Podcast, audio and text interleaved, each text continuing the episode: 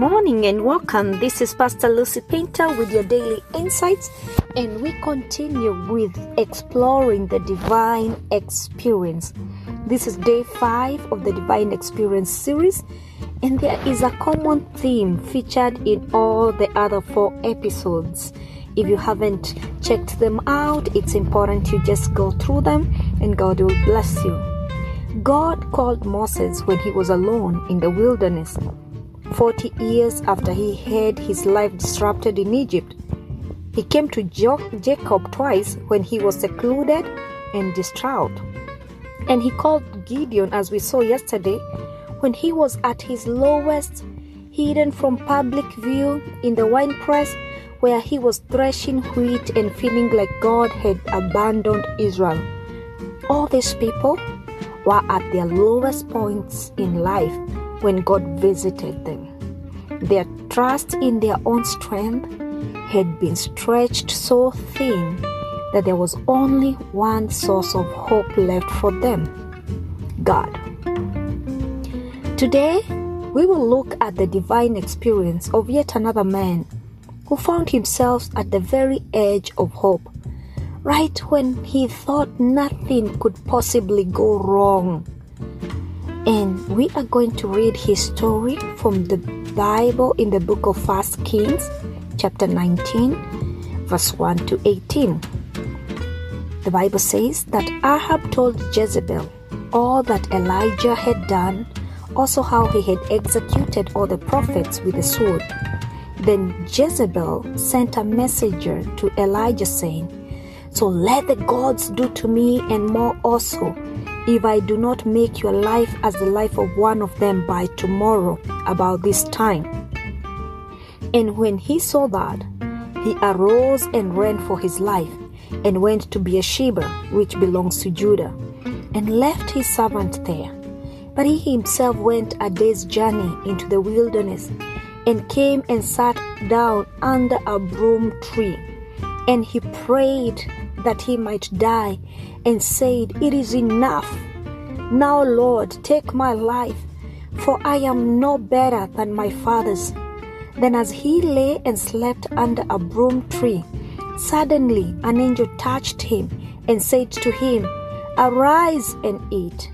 Then he looked, and there by his head was a cake baked on coals and a jar of water. So he ate and drank and lay down again. And the angel of the Lord came back the second time and touched him and said, "Arise and eat, because the journey is too great for you." So he arose and ate and drank, and he went in the strength of that food forty days and forty nights as far as Horeb, the mountain of God. And there he went into a cave and spent the night in that place. And behold, the word of the Lord came to him, and he said to him, "What are you doing here, Elijah?" So he said, "I've been very zealous for the Lord God of hosts, for the children of Israel have forsaken your covenant, torn down your altars, and killed your prophets with the swords. I alone am left, and they seek to take my life." Then he said, "Go out and stand on the mountain before the Lord." And the Lord passed by, and a great and a strong wind tore into the mountain and broke the rocks in pieces before the Lord. But the Lord was not in the wind. And after the wind, an earthquake, but the Lord was not in the earthquake. And after the earthquake, a fire, but the Lord was not in the fire. And after the fire, a still small voice.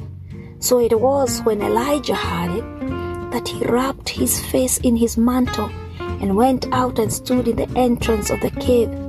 Suddenly a voice came to him and said, "What are you doing here, Elijah?" And he said, "I've been very zealous for the Lord God of hosts, because the children of Israel have forsaken your covenant, torn down your altars, and killed your prophets with the sword. I alone am left, and they seek to take my life." Then the Lord said to him, "Go, return on your way to the wilderness of Damascus, and when you arrive, anoint Hazael as king of Syria, Also you shall anoint Jehu the son of Nimshi as king over Israel, and Elisha the son of Shaphat of Abel-Meholah you shall anoint as prophet in your in your place. It shall be that whoever escapes the sword of Hazael, Jehu will kill. Whoever escapes the sword of Jehu, Elisha will kill. Yet I have reserved seven thousand in Israel, all whose knees have not bowed to Baal, and, ev- and every mouth that has not kissed him. Elijah had just come out from the great confrontation at Mount Carmel. He had practically just destroyed the worship of idols and was probably expecting a great conversion of the whole nation back to the worship of Yahweh. He couldn't expect the queen to threaten his life so soon. He must have felt discouraged. He had seemingly failed where he was the strongest. And just imagine the strongest man of God of the time, the greatest prophet of his generation, the man who could stop the rain for three and a half years, the man who had just called fire from heavens, running away from an angry woman. He was exhausted. He felt like a failure, a worthless man, a little bit depressed. The great work on the mountain seemed to have accomplished nothing. And he said he couldn't take it anymore. And he told the Lord, so it is enough. I just want to die. But just when he had reached the edge of the cliff, when all he wanted was to lay the burden down, the Lord said by his divine providence, nah, it's not over yet. He provided Elijah the much needed rest and replenishment under the broom tree.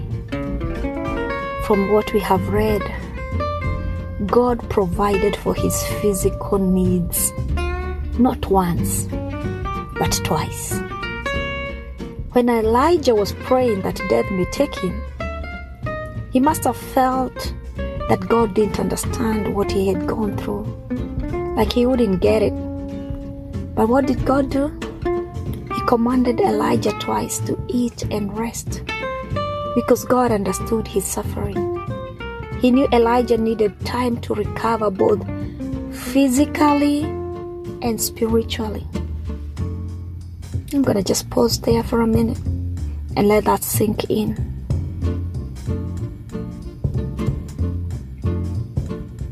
After Elijah had rested, we see God initiating a conversation in a very friendly manner. What are you doing here, Elijah? He gives him time to vent his frustration and unburden his heart, and Elijah does that. He acknowledges his fear and his feelings of loneliness and isolation, and when he was done, the Lord revealed himself to him. The Bible says that the Lord told Elijah, go out and stand on the mountain before the Lord. It was time for Elijah to have a personal encounter with the Lord. And I'm sure he must have expected the Lord to be in the strong wind or in the earthquake or in the fire that followed. But the Bible says that the Lord was in the small, still voice. And when he heard that gentle whisper, Elijah knew beyond any doubt that he was standing in the presence of the Lord, and he hid his face. And it was only after Elijah had this divine experience, this personal encounter with God, that the Lord gave him work to do. Just like it was with Jacob, who had to be conquered by the Lord first, Elijah received instructions to go. You know, you wanted to die, but listen, you still got work to do. Go anoint Hazael as king. After he had been completely subdued, after he had come broken, frustrated, frightened, distressed, but he was going to go back a new man, a man with an assignment, an encouraged man, a fearless and a purposed man. God gave him assurance that Not only was he with him, but there were also others whose hearts had not been corrupted who would serve with him. I always try to imagine how he felt when he heard there were seven thousand others. He thought he was alone, but God gave him a revelation. You're not alone. I have preserved for myself others. It was through this divine experience that Elijah, who had hit rock bottom, was restored. His failure and defeat were not the end of his ministry. And it's my prayer today that we may thirst for such a personal encounter with the Lord, that even as we go through the inevitable phases of failure and discouragement, we may not forget that the Lord well knows what it will take to change the situation. Elijah thought the fire at Mount Carmel would be enough, and when he didn't get the results he expected, he was shattered. But after this experience, his strength was restored. His faith and ministry were restored. I pray today that the Lord will grant you such a divine experience. When you feel that you have reached the end, may you experience such a restoration. May you experience such a recommissioning in Jesus' mighty name.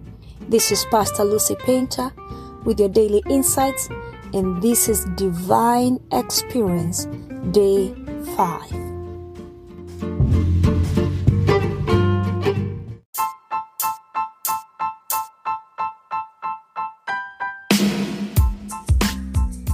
Thank you for your continued support and encouragement to the making of the Daily Insights, reaching an average of sixty people a day with over ten thousand total plays.